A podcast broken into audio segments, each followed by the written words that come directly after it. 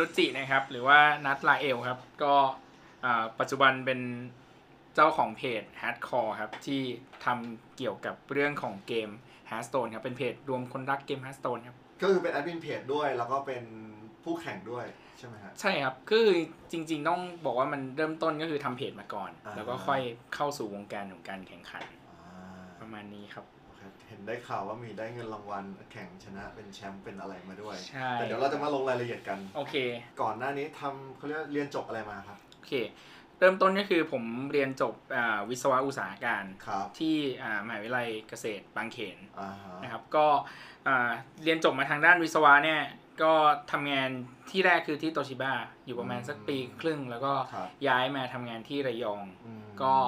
อ่าอยู่ที่บริษัทออโต้แลนอ๋อด์ชีวิตก็อยู่ในโรงงาน ใช่อยู่ในโรงงานที่ระยองนู่นเลยครับนิคมไปกับเสาร์อาทิตย์กรุงเทพโอ้ทุกทุกนี่แล้วก็ไปไปที่เทียนสั่งนะนะอ่าเวลาตอนนั้นนะครับครับ ก็ตั้งแต่ปี 2012อ่าอ่าก็ผลิตรถยนต์ ยี่ห้อ Ford กับ Mazda ครับอืมประมาณนี้ครับ แล้วก็เรียนไปทำงานไปเรื่อยๆ เรื่องเกมนี่เข้ามาในชีวิตตอนไหนฮะจริงๆต้องบอกว่าเรื่องเกมมาอยู่กับเราตั้งแต่ เด็กๆอยู่แล้ว ก็คือเป็นคนที่ชอบชอบเล่นเกมอืมเห็นแต่ว่าเราก็ไม่ได้คือเมื่อก่อนเกมมันเป็นแบบแนวคอนโซลใช่ไหมครับ เราก็จะเล่นกันแบบเอ่อคนเดียวครับเล่นกับ คอมพิวเตอร์อะไรเงี้ยอ่าเป็นหลักก็คือเสพความบันเทิงในลักษณะนั้น ทีนี้อืมมันจะมีอยู่ช่วงหนึ่งที่พออินเทอร์เน็ตเริ่มบูมมากครับๆในยุคหนึ่งต้องย้อนไปตอนเจ้าประมาณตอนเรียนมหาลัยอ่าฮะตอนนั้นมีเกม .a อืมซึ่งเป็นเกม MOBA ที่อ่าที่เหมือนที่เล่นกันตอนนี้ทุกคนทั่วเมืองไม่มีอ่าใครไม่รู้จักแบบใช่เตอนเดตอนนั้นก็คือดังมากแล้วก็ได้ลองเล่นครับเรารู้สึกโอ้โหมันดีมาก เพราะว่า มันมีเรื่องของทีมเวิร์คเข้ามาเรื่องของการเล่นร่วมกับเพื่อนอ่าฮะที่สำคัญคือมันเล่นกับคนจริงอ่าๆคราวนี้มันจะเริ่มมีความแบบเขาเรียกว่ามัน react ท้าทายไม่หยุดยั้งแล้วอ่ามันไม่เหมือนกับแบบว่าท้าทายไม่หยุดยั้งเราเราเราไม่ได้แบบเล่นกับคอมพิวเตอร์ใช่ไหมอ่าอ่าอันนี้เราคือแบบมันขิงกันอันลิมิตไงมันเหมือนกับ คือคนที่ออกแบบ .a เนี่ยเขาบอกว่าการออกแบบมันสมบูรณ์ตรงที่ว่ามันเหมือนกับกีฬาอืมมก็คือมันไม่มีคำว่าพออ่ามันคือเหมือนฟุตบอลคือ ทุกวันคุณเก่งได้มขึ้นไปเรื่อยๆเรื่อยๆเรื่อยๆได้อืมมันเหมือนมีเป้าที่จะบีทตลอดครับอืมนั่นคือเหตุผลที่ทำให้เกม .a เนี่ยอยู่ตอนนั้นก็คือ 2006อืมนั่นตอนนี้นี่ประมาณ 2020 ก็ 14 ปีได้แล้วอืมนะครับที่ที่ที่มา ตอนนั้นแหละที่ทำให้เราเริ่มที่จะเล่นเกมอืมแล้วก็หยุดไปต้องบอกว่าพอทำงานก็ไม่ได้เล่นเกมนะปีแรก ๆ ก็อืมไม่ได้เล่นเกมเลยครับ จน พอย้ายมาอยู่ที่ระยองนี่แหละ ครับ เริ่มที่จะมี เริ่มที่จะมีเวลาตไม่อนมีอะไรทำตอนเย็นเย็นๆเออไม่รู้จะทำอะไรนะครับ อ่านหนังสือก็แล้วทำอะไรก็แล้วก็ ออเริ่มมีเวลาเหลือก็เลยแบบว่า อ่า ไม่ได้เล่นดอทเอมานานนานละอืมกลับไปตอนนั้นเขามีภาคสองพอดี ว้าว ก็เลยแบบว่าโหอ่าภาพก็สวยขึ้นทุกอย่างอ่าแบบน่าสนใจหมดเลย ใครที่เคยเล่นภาคหนึ่งมาก็คือแบบอืม ต้องติดแน่นอน ก็ทำให้จากตรงนั้นนะติด ครับ ติดเล่นอยู่ประมาณสัก สี่ถึงห้าปีครับต้องบอกว่า ถ้าเล่าไปเนี่ยก็คือ เล่นมาถึงประมาณปี 2017อืมปลายปลายปี 2017 เนี่ย มีจุดพลิกผันเล็กน้อยฮะก็คือต้องบอกว่าก่อนหน้าเนี้ยเอ่อ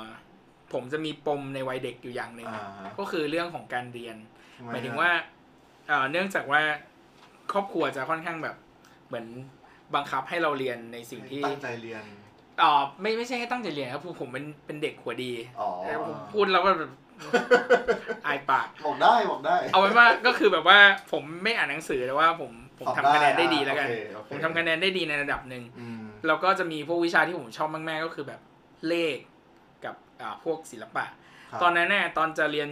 จะเข้ามหาลัยเนี่ย อยากจะเลือกไปในทางพวกเกี่ยวกับพวกมัลติมีเดีย อ่าฮะอยาก ตอนนั้นจะไปเข้ามากรุงเทพอ๋ออ่าแต่คุณแม่นี่แบบเขก็ว่าดังนะทางนั้นแม่บอกว่าแบบอยากให้เข้ามหาลัยปิดมลองเอ็นดูก่อน ถ้าเอ็นไม่ได้ก็ค่อยว่ากันอะไรเงี้ยอ่าอะก็ปรากฏไป ก็แบบไม่ได้อ่านหนังสือเลย แต่แล้วเป็นคณะที่เรา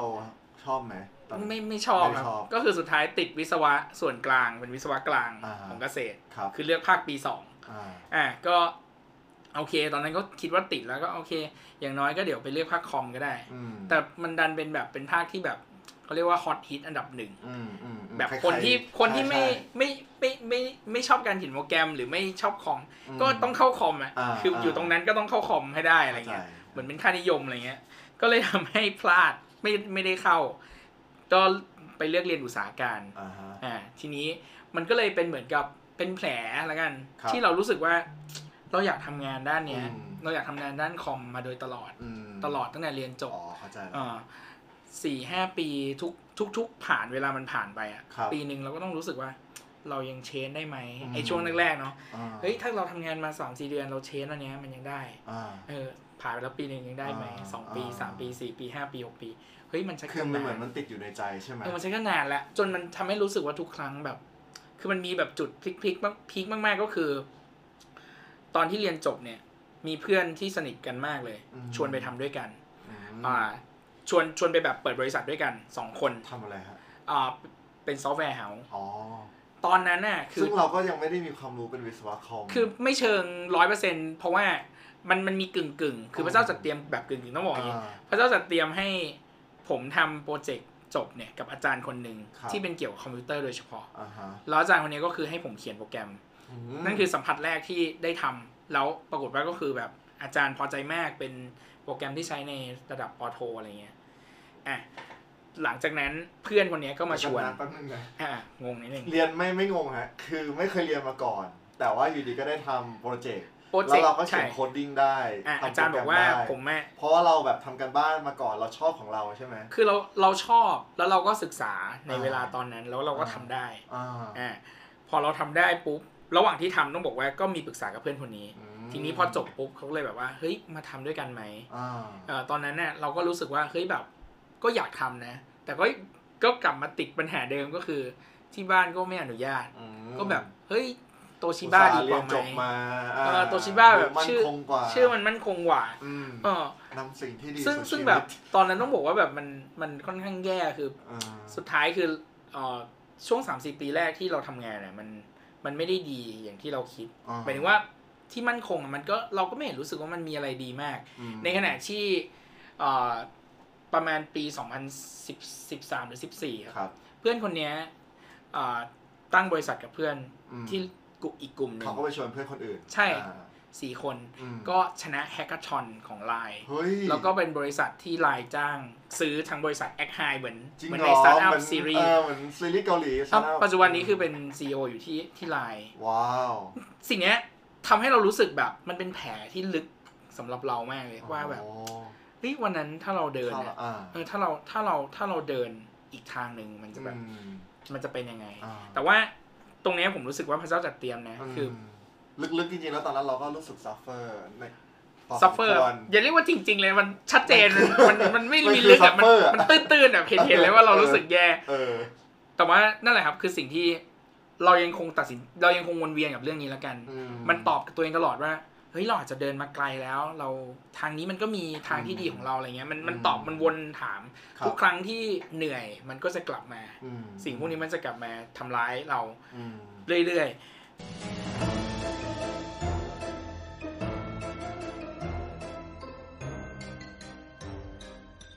ปี 2017 ช่วงช่วงปลายปีครับเอ่อคือต้องบอกว่ารัฐเนี่ยเขาก็จะหนุนใจผมเสมอครับอ่าว่ารัฐคือภรรยาภรรยาอืมภรรยาเขาจะหนุนใจผมเสมอว่าเอ่อพระเจ้าอะ อยากให้เราคือพระเจ้ามีน้ำพระทัยในชีวิตเราแหละอืมเราต้องหาให้เจอ แต่เหนือสิ่งอื่นใดอะ พระเจ้าอืมรู้ว่าเราอะ ชอบอะไร อืมคือพระเจ้ารู้เราอยู่แล้วเพราะพระเจ้าสร้างเรามาอืมเออพระเจ้าคงไม่ได้แบบว่า สร้างเรามาให้ ให้ให้เป็นให้แบบชอบ A มากๆแล้วอืมแล้วสุดท้ายเราพระเจ้าก็บอกว่างั้น you ไปทำ B มคือนั่นนั่นคือสิ่งที่แบบมันมันมันเตือนใจเราเสมอ มีคำเทศนาหนึ่งที่โบสถ์นิเวศเนี่ยแหละคครัรับบอาจารย์แมนนี่เป็นอาจารย์ชาวฟิลิปปินส์ครัเทบศน์ คือเขาวันนั้นเขาเขาตรัสเขาพูดว่าแบบ ให้ทำในสิ่งที่ตัวเองรักอืมคือพูดผ่านคำเทศนาอืมซึ่งตัวไอ้ตรงนั้นก็คือแตะหัวใจเรามากเลยมเราเราตัดสินใจวันนั้นช่วงประมาณปลายปี 2007 ว่าเฮ้ยอืมเราจะ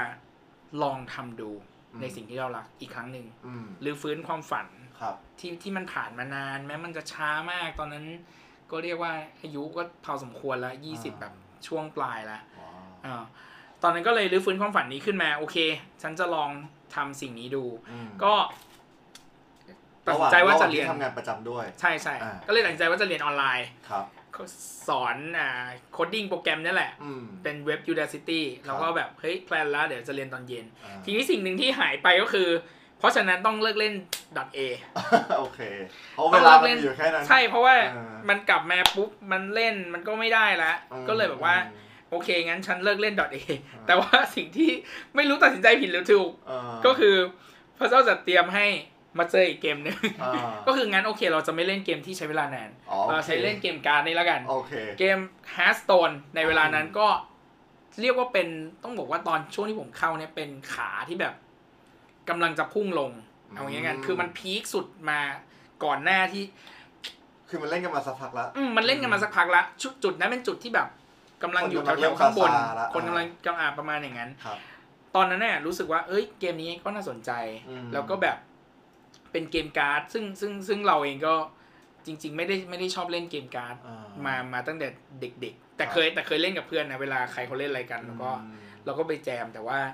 เอ่อจริง ๆ แล้วใจอะไม่ค่อยไม่ค่อยชอบอืมเนื่องจากแบบเป็นพวกแบบ ไม่รู้ดิมันแบบรู้สึกเกมการ์ดมันมันไม่ perfectionist อะอ่ามันเหมือนกับ มันอาจจะเป็นเกมแรก ๆ ที่มีการโต้ตอบกันระหว่างคน แล้วมันทำให้แบบ เราไม่สามารถทำในสิ่งที่มันสมบูรณ์ ได้อะอ่าอ่าก็เลยไม่ไม่ไม่ค่อยชอบเท่าไหร่อ่าเข้ามาเล่นแล้วก็พร้อมกันเรียนไปด้วยอ่าก็เรียนก็เท่ากับทำงานเรียนออนไลน์ครับ แล้วก็เล่นอันเนี้ยเป็นแบบฆ่าเวลา สมมุติว่า .a ใช้เวลากี่ชั่วโมงนะครับ .a .a เนี่ยเกมหนึ่งครั้งใช้เวลาชั่วโมงหนึ่งฮะปกติวันหนึ่งต้องเล่น 3 4 เกมก็ประมาณ3 4 ชั่วโมงโหแล้วสุดท้ายเล่นเกมการ์ดเราพพออกักันนการ์ดอะก็มันก็ถามว่าเราใช้เวลาน้อยลงไหมเกมการ์ดเนี่ยใช้เวลาเอ่อเกมหนึ่งจริง ๆ มัน ตั้งแต่แบบ 7 นาทีจนถึงจนถึง 40 นาทีอ๋อโอเคต่อเกมแต่ว่าสุดท้ายแล้วมันอยู่ที่เราเนี่ยแหละเออสุดท้ายมันก็อยู่ที่เรา ทีนี้ตอนนั้นเนี่ยก็เลยได้เล่นเกมนี้อืมอะนี่แล้วคือผมจุดขอผมหยุดนิดนึงอ่าได้ได้ได้ผมเคยเห็นโพสต์ของของนูตที่เหมือนประมาณว่าจะต้องมาแบบทำให้ได้ทางนี้ให้ได้ อันนี้คือช่วงช่วงช่วงนี้ป่ะหรือว่าหรือว่าหลังจากนี้ October 2017 แต่ผมไม่รู้ว่าโพสต์นั้นคือโพสต์ไหนนะอ่าแต่ว่าอ่ามี October 2017 ผมโพสต์ว่า hello world here I come อ่าก็คือเหมือนกับว่าผมจะก้าวเข้าสู่หนทางโปรแกรมเมอร์แล้วว้าวอ่าตอนนั้นก็คือใช้ hello world ที่ครับเป็นที่เป็นคำที่เขาใช้แบบครับ test คอมนั่นแหละอ่าฮะอ่าว่าเอ้ยผมจะมาแล้วอ่าประมาณนั้น แล้วก็เริ่มเรียนจากตรงนั้นอ่า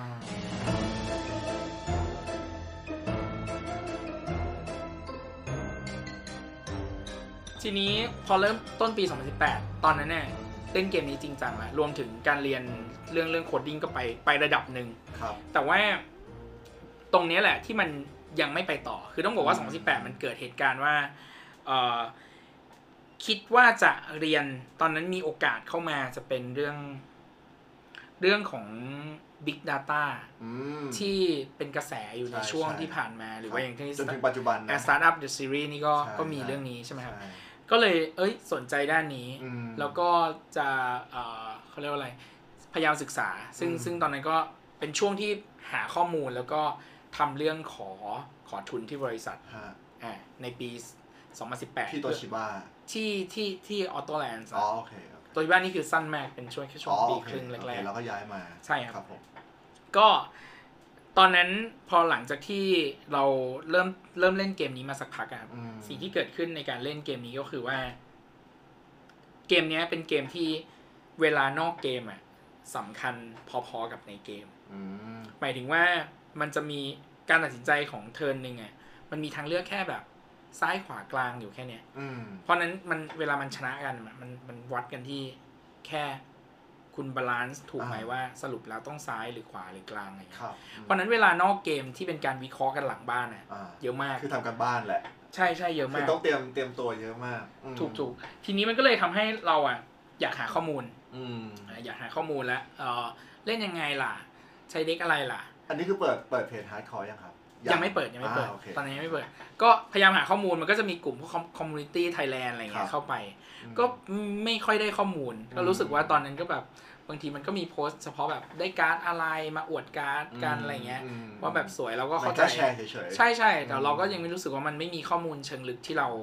ที่เราอ่านแล้วเรารู้สึกว่าพัฒนาการเล่นอืมจนเราได้ไปเจอแบบพวกบทความต่างประเทศครับ คือรู้สึกว่าโอ้โห วิเคราะห์กันลึกมากอืมเลือกการ์ด เลือกวิธีการเก็บวิธีการทำอะไรเขามีไอเดียยังไง อะไรแบบเนี้ยมี strategy ของมัอืมอะใช่ตอนนั้นรู้สึกว่าโหมันมันมันพัฒนาการเล่นได้มากเลยอืมคือสมมุติแบบแค่อ่าสมมุติเราเจอเด็กนี้เนี่ย เราต้องคิดแบบนี้นะอืมแล้วเราจะชนะอืมพอเราเปลี่ยนวิธีคิด การตัดสินใจเราก็เปลี่ยนอืมแล้วผลลัพธ์ก็เปลี่ยนอืมเรารู้สึกว่าไอ้พวกเนี้ยมันมันมันสำคัญอ่าก็เลยรู้สึกว่าเฮ้ยอยากเราอยากทำให้แบบ ผู้เล่นฮาร์ t สโตนประเทศไทยอะคือแบบเหมือนกับเขาเรียกว่ามีทัศนคติที่ถูกต้องอืมคือฮาร์ t สโตนเนี่ยมันจะเป็นเกมการดแล้วมันมันจะตามมาด้วยทัศนคติที่แย่ๆอย่างหนึ่งก็คือการที่ว่าขึ้นกับดวง อ๋อโอเคอ่าขึ้นกับดวงอ่าแต่จริงๆแล้วจะผมจะบอกว่าในฐานะของถ้าเรามองจริงๆอะครับเรื่องทุกเรื่องหรือเกมทุกเกม หรือว่าอืมการแข่งขันทุกอย่างอืมมันมีตัวแปรที่เราคุมไม่ได้ทั้งหมอืดมอืมนึกออกไหมอ่ามันไม่ใช่ว่าทุกอย่างแบบโหเราคุมได้หมดใช่คือถ้าใช่เราคุมได้หมดอะแล้วเราจะแข่งกันอ่า แล้วยังไงอะใช่นึกออกไหมมันจะต้องมีแต่มันเริ่มด้วย mindset ใช่ไหมใช่ใช่มันมันจะมีสิ่งที่คุมไม่ได้ ซึ่งอืมฮาร์ t สโตนคือเกมที่บเราบริหารสิ่งที่ควบคุมไม่ได้อืมให้มันแบบเปอร์เซ็นต์สิบเปอร์เซ็นต์อ่ายี่สิบเปอร์เซ็นต์เออให้มัน invest น้อยสุดใช่มันอ่าเฉือนกันตรงนั้น มันถึงอืมใช้ มันถึงใช้จำนวนเกมที่มากเข้ามาเพื่อที่จะพิสูจน์ให้ ให้ทางสถิติมันมั่นคงว่าใครกันแน่ที่เก่งที่สุดอืมอะไรแบบเนี้ยครับนั่นคือจุดเริ่มต้นว่าเราอยากจะทำให้ทัศนคติตรงเนี้ย ถูกอืมก็คิดว่ามันง่ายโดยที่เฮ้ยก็ไม่มีอะไรนี่ เราไปอ่าน เราไปอ่านเว็บต่างประเทศอยู่แล้วอ่าเราก็เอาอันนั้นน่ะมาแปลซะอืมอืมอ่านอะไร เราเห็นว่าอันเนี้ยน่าสนใจอ่าเราทดลองแล้วดีอ่าก็เอามาแปลเล่าต่อเออก็เอามาเล่าอะไรเงี้ยอืมก็เปิดเพจฮาร์ดคอร์อ๋อก็เปิดตอนเดือน5ปี2018ไม่นานนี่เองเนาะไม่นานสองไม่นานปีกว่าอืมเปิดมาปั้งปุ๊บก็อัพได้ประมาณแบบจำได้ว่าอัพแค่โพสต์สองโพสต์มึงแล้วก็แบบ เขียนเขียนลงไปในเว็บมีเดียมอะครึ่งวันนะครับอ่าคนเข้ามาอ่านประมาณแบบหลักหน่วยนะอ่าน้อยน้อยมากเราก็แบบว่า แต่ตอนนั้นเนี่ยขอบคุณพระเจ้าคือเราไม่ได้รู้สึกคือเราไม่ได้ทำเพจด้วย ด้วยเป้าหมายที่แบบเฮ้ยฉันอยากมียอดไลค์หรือฉันแบบ ฉันอยากจะดังอะไรเงี้ยมเออตรงเนี้ยคือทำให้เรารู้สึกแต่ว่าลึกๆเราก็รู้สึกก็เฟลหน่อยๆแหละทำไมคนเข้ามาน้อยใช่ไหมตอนนั้นจริงจริงจริงไม่ไม่จริงอ่าไม่ไม่ไม่เฟลเลยโอเคคือคือรู้สึกว่า เออมันคือรู้สึกว่าทำทำเยอะ แล้วก็ก็ก็ก็ดูแบบเฮ้ยมันก็เออจริงๆก็พูดอย่างนั้นก็ได้ น้อยกว่าที่คิดนิดนึงน้อยกว่าแบบเฮ้ยแค่สิบคนเองเหรออะไรเงี้ยโคประมาณอย่างนั้นทีนี้ทีนี้คือก็จำได้ว่าหยุดนะ ไม่ได้เขียนอยู่ประมาณสักสองสามเดือนเลยครับอืมมาโผล่อีกทีประมาณสักประมาณเดือนแปดเดือนเก้าเนี่ยครับเริ่มกลับมาเขียนอืมแต่ว่าคือมันมันมันมันมามีมีทีเด็ด ทีทีหนึ่งก็คือว่า มันเป็นเรื่องราวที่ซับซ้อนหน่อยแต่ว่าครับผมจะสรุปว่า คือพระเจ้าจัดเตรียมเหตุการณ์นั้นเกิดขึ้นอืมทำให้อยู่ดีๆ ก็มีคนเน่ะเห็นโพสต์ที่ผมโพสต์ในเวลาที่แบบ ต้องบอกว่าเป็นความผิดพลาดของผมเป็นเป็นเป็นเรื่องบังเอิญหลาย ๆ อย่างแบบมาประจวบกันอ่าฮะแล้วทำให้โพสต์นั้นเนี่ย มีไลค์ถึงประมาณแบบยี่สิบโอ้ซึ่งตอนนั้นรู้สึกว่าโหมาจากไหนวะเออเออทำไมทำไมทุกทีแบบประมาณสองสามสองสามไลค์อะไรเงี้ยารอบนี้แบบยี่สิบไลค์อะอืม ดูแบบว่าเป็นเด็กน้อยแล้วมาแล้วกคนเข้ามาดูแล้วคนก็แล้วสิยี่สิบล้านนั้นเข้ามาอ่านไหมเข้ามาอ่านเข้ามาอ่าน ตอนนั้นน่ะเริ่มเริ่มเริ่มรู้สึกว่า เออมันพระเจ้าก็เตรียมให้เรานะรู้สึกขอบคุณพระเจ้ามากๆเลยเป็นกำลังใจนิดนึงอะในช่วงเวลาแบบนั้น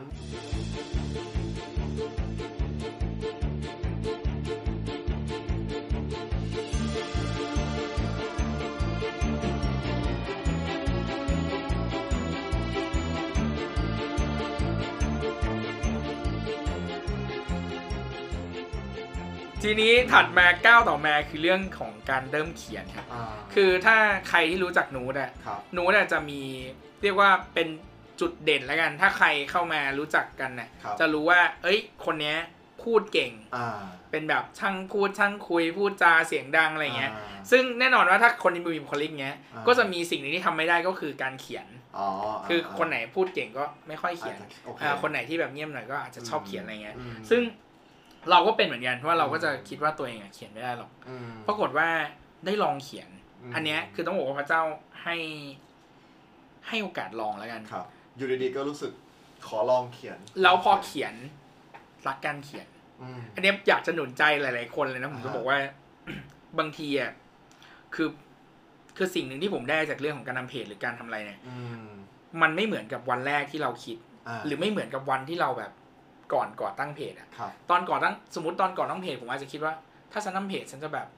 เป็นคนที่พูดแล้วทุกคนแบบจะอ่า หลงไหลในการพูดของฉันแต่แบบอ่า ฟังแล้วอะไรเงี้ยใช่แต่สุดท้ายคนรักงานเขียนของเรา อืมทั้งนั้นที่เราอะวันแรกเราไม่เคยคิดว่าเราจะเขียนได้ อืมเช่นเดียวกันผมมองว่าในเงี้ยในเรื่องของการรับใช้เลยก็ตาม อ่าคืออย่าไปแบบคิดไปก่อนว่าแบบ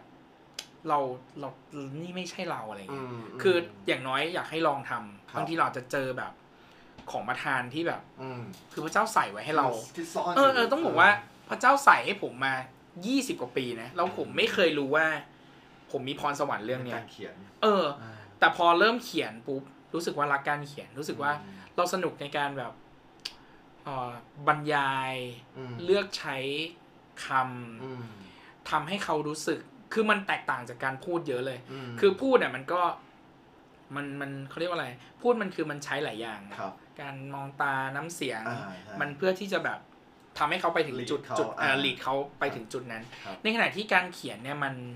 มันใช้อีกวิธีหนึ่งอืมแล้วก็มันก็แบบมันต้องมันต้องจินตนาการบรรยายเนอะเออแล้วมันต้องจินตนาการถึงตัวเขาด้วยว่าอ่า เวลาเขาอ่านเนี่ยตรงเนี้ยเขาเขารู้สึกยังไงอืมปริมาณ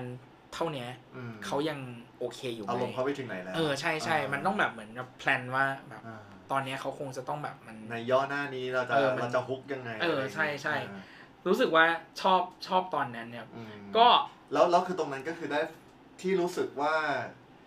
ทำได้ดีก็เพราะว่ามีผลตอบรับที่ดีด้วยถูกไหมอ่าจากการเขียนจริงๆก็ถูกก็อืมก็เป็นส่วนหนึ่งที่ทำให้เรารู้สึกเรารู้สึกดี เราอาจจะคิดว่าเฮ้ยวิดีโอนู่นนี่นั่นเราพูดแต่สุดท้ายเอ้าคนไม่ได้ชอบเราตอนนั้นเออเออคนชอบที่เราเขียนเฉยใช่ใช่ใช่เออพอเราเขียนตอนนั้นเนี่ยก็เริ่มเป็นกระแสขึ้นมาอืมแล้วข้อดีอย่างหนึ่งก็คือแบบอ่าผมเขียนเรื่องหนึ่งอะเรา อันนี้อันนี้รัดมันนิดนึงคือ ครับ หลังจากนั้นประมาณไม่นะอีกอีกนานพอสมควรนะครับ ผมมาพบว่าผู้คนน่ะทัศนคติเปลี่ยนไปตามสิ่งที่เราเขียนอืม เออผมจะบอกว่ามันเปลี่ยนอืมเขียนเปลี่ยนว้าว เปลี่ยนทัศนคติคนได้ พระเจ้า ผมอะเลยบอกอ่าคนที่เป็นนักเขียนด้วยกันคือครับก็คือเพื่อนที่เป็นนักเขียนด้วยกันนะครับว่าเฮ้ยแบบ เราต้องค่อยแบบอย่ายอมแพ้อืมในการใส่ทัศนคติที่ดีอืมวันหนึ่งมันจะออกผลอืมสิ่งที่เขาให้เราที่เราเขียนไปแล้วเขาอ่าน มันจะครับซึมเข้าไปเรื่อยๆแล้วอืมนั่นแหละมันจะออกผลวันก่อนหน้าเนี้ยที่ผ่านมามันจะแบบรู้สึกว่ามันแบบมีทัศนคติที่ไม่ถูกเรื่องของการแบบพึ่งดวงความไม่แน่นอนอะไรเงี้ย มันก็เป็นเพราะว่าพวกเขาเสพสิ่งเหล่านั้นเข้าไปอะมแต่เราแก้ได้ครับมันไม่ถึงขนาดว่ามันแก้ไม่ได้อะไรอืมเงี้ย นั่นก็คือจุดหนึ่งที่เริ่มที่จะรันเพจ ต้องบอกครัว่าบเพจเริ่มต้นมีคน เข้ามาเริ่มรู้จักมากขึ้นเนี่ยครับผ่านทางเรื่องนี้อ่าทีนี้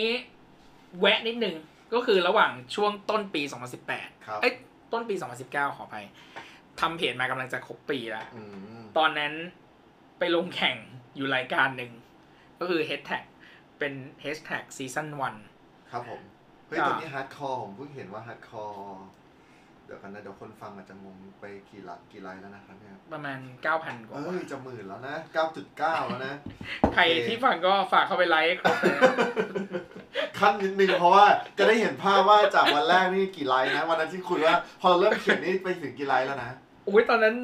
น้อยน้อย น้อยมากครับก็เอแบบอผมผมจดไว้ตเฉอนนี้พาะคแบนบไลค์ตอนครบคนปีนี้คนอะเข้าไปเอนเกจเป็นร้อยแล้วนะ เป็นร้อครัยบอืมใช่ก็ ต่อตอนนั้นคือผ่านมาต้นปีคือแวะไปแข่งครับได้แชมป์อืมอันนั้นคือแชมป์ครั้งแรกที่แบบว่าได้ได้แบบเหมือนกับลงแข่งในในเกมฮาร์ s สโตนแล้วได้แชมป์อืมแต่ว่าอ่าทัวร์นั้นเป็นทัวร์พิเศษนิดนึงก็คือเขาแบนเขาไม่ให้ pro player ของประเทศไทยลงฮะก็คือเอา pro player ออกอ่าให้ให้แบบ amateur ทั้งหลายพวกมือสมัครเล่นมือสมัครเล่นใหม่ๆอ่าใช่ใช่ใช่ก็ไปคว้าแชมป์เป็นทัวร์มือสมัครเล่น แต่ว่าเขาว่ากันว่าเป็นแชมป์ที่ที่เงินรางวัลสูงในขณะนั้น ครับ คือที่ผ่านมาไม่เคยได้เยอะเท่านี้ก็คือ 12,500 บาทอ่าอ่าตอนนั้นได้มาครั้งครั้งหนึ่ง เดี๋ยวก่อนนะจับพลัดจับผลูยังไงถึงไปเข้าไปแข่งได้ฮะ ก็เหมือนกับเขามีประกาศรับสมัครอะไรเงี้ย อืม เราก็รู้สึกว่าเราเป็นเพจนะเราก็แบบอืม คิดในใจนะแบบก็ลงในฐานะเพจสักหน่อย อ่าอ่าจะได้เอามาโอเค ทำคอนเทนต์ว่าโคเออเราไปถึงไหนอะไรไปในเงี้นายมเพจนะใช่ใช่ใช่แล้วนั่นคือรางวัลครั้งแรกครั้งแรกอืมอันนั้นคือได้แบบดีใจมาก ตอนนั้นคือ อยู่อยู่ที่บ้านครับแข่งที่บ้านรัฐจำได้แล้วแบบว่า ตอนชนะนี่ก็คือแบบโหแบบกอดกันแบบเฮเออแบบโหก็ก็นั่นคือความทรงจำแรกว่าแบบคว้าแชมป์แล้วเป็นอืมเป็นแชมป์ที่แบบยืดเยื้อถึงที่สุดด้วยครับคือหมายถึงแบบเขาเล่นกันแบบอ่า best of five อะครับอืมก็คือ 3 จาก 5 เกมใครชนะครับอืม3แล้วก็เสมอกันอยู่ 2-2ฮะเราก็เล่นจนถึงแบบไพ่หมดกองแบบคือยืดเกมยืดยาวแบบเกินอ่า40นาทีอะครับว้าว แล้วปรากฏว่าชนะถ้าในถ้าในพูดถ้าใครเป็นฟังเป็นแฟน Hearthstone เนี่ยครับก็คือในแง่ของเกมชนะแบบพิเศษอืมเรียกว่าเป็นแบบเอ่อเป็นท่าจบที่เหมือนกับเอ่อไม่ไม่ว่าด้วยเงื่อนไขอะไรก็ชนะเกมอะอ่ามันจะเป็นแบบเรียกม้ามาสี่ตัวเป็นจัตุรอาชาแล้วก็อืมชนะเกมอะไรเงี้ยก็เป็นเป็นแบบชนะแห่งความฝันนะ ในเวลานั้นที่ที่เรารู้สึกประมาณเนี้ยรางวัลแรกในในหลังจากที่เราที่เราต่อหมายถึงว่า ต่อสู้กับความรู้สึกว่าเราจะลองทำในสิ่งที่เราอืมที่เรารักใช่แล้ใช่วก็ค่อยๆ เริ่มทำเขียนเพจมาเรื่อยๆเป็นรายได้แรกด้วยนะทำมาเรื่อๆจนจนถึงวันที่ที่ได้รางวัลเราเออรู้สึกยังไงบ้างตอนนั้น ตอนนั้นดีใจนะครับ รู้สึกว่าแบบโอ้ก็ แต่แต่ก็คือยังอยู่ใน ผมว่ามันยังอยู่ในจุดที่แบบว่า เรายังสนุกกับการทำอะ อืม มันเป็น passion คือผมอะบอกตรงๆนะผม เวลาผมเห็นเพจที่ที่ที่เพิ่งเกิดตอนเนี้รับ ถ้าถ้าเกิดเขามองจุดที่แบบเหมือนกับเจ้าที่อยู่อะอืมเขาอาจจะรู้สึกท้ออะอืมเออแต่ว่าณตอนนั้นน่ะต้องขอบคุณพระเจ้าที่ผมไม่ได้มองอืมคือณตอนนั้นมันก็มีคนที่ที่อยู่เขาเหนือทำอยู่แล้วแหละอ่าที่เขาทำกันอยู่อะฮะแต่ว่าผมไม่ได้สนใจว่าไลฟ์มันน้อยอืมแบบหรืออะไรอะคือเราอืมรู้สึกว่าเราเราตื่นเต้นกับจากหน่วยเป็นยี่สิบครับอะไรเงี้ย จากยี่สิบเป็นสามสิบเรารู้สึกว่าเฮ้ยมีคนชอบงานเขียนเราอืมมีคนเข้ามาพูดคุยในเพจว่าเฮ้ยแบบงานเขียนเราดีอะไรเงี้ยอืมคุยเรื่องนั้นเรื่องนี้เรารู้สึกว่ามันมันเราเราสนุกกับมันมากกว่าอืมอ่านั่นคือจุดที่แบบเราไปแต่ว่า เรื่องเงินที่ได้มาก็รู้สึกแปลกใจเหมือนกัน คืออ่ารู้รู้สึกว่า เอ้ยมันก็ได้เงินด้วยนะอ่าแต่มันก็เป็นกำลังใจมากเลยนะ ที่เราแบบตั้งแต่ครับนับนับถึงวันที่ตั้งแต่วันที่เราเริ่มแบบอะเล่น .a ให้น้อยลงมาเล่นการ์ดอ่าใช่ใช่ใช่แล้วก็เริ่มแบบจนมาถึงทำเพจทำอะไรครับ ช่วงนั้นช่วงนั้นกี่ปีได้ฮะตั้งแต่วันแรกโอ้ จนถึงวันได้แชมป์อืมไม่นานนะครับ เพราะว่าเปิดเพจเมย์แล้วก็ได้แชมป์ก็คือแจนอีกปีหนึ่ง อ๋อก็คือประมาณสักหกถึงเจ็ดเดือน มมอ่าทีนี้ข่าวดีก็คือมาทันทีหลังจากแจนครับก็คือ February อืม February เนี่ย ตอนนั้นอ่าเรารู้ข่าวแล้วว่า เดี๋ยวจะมีการแข่งขัน Hearthstone ที่เป็นแบบชิงแชมป์โลก อืมครั้งนี้จัดที่ไต้หวัน ว้าว โอ้ใกล้มาก อ่า ตอนนั้นก็ plan เลย ก็คือแบบบอกรัฐว่าเราจะบินไปสุดยอดไปแบบ เราจะแบบเออผม plan ชอบคอนความชอบความรู้สึกแบบนี้มากเลย plan plan คอนเทนต์แบบว่าเฮ้ยเราจะเราจะเป็นเพจเล็กหรือเราเราไม่สนใจอะแต่เราจะทำสิ่งที่ไม่เคยมีมาก็คือเราจะไปที่นั่น เราจะบรรยายให้ทุกคน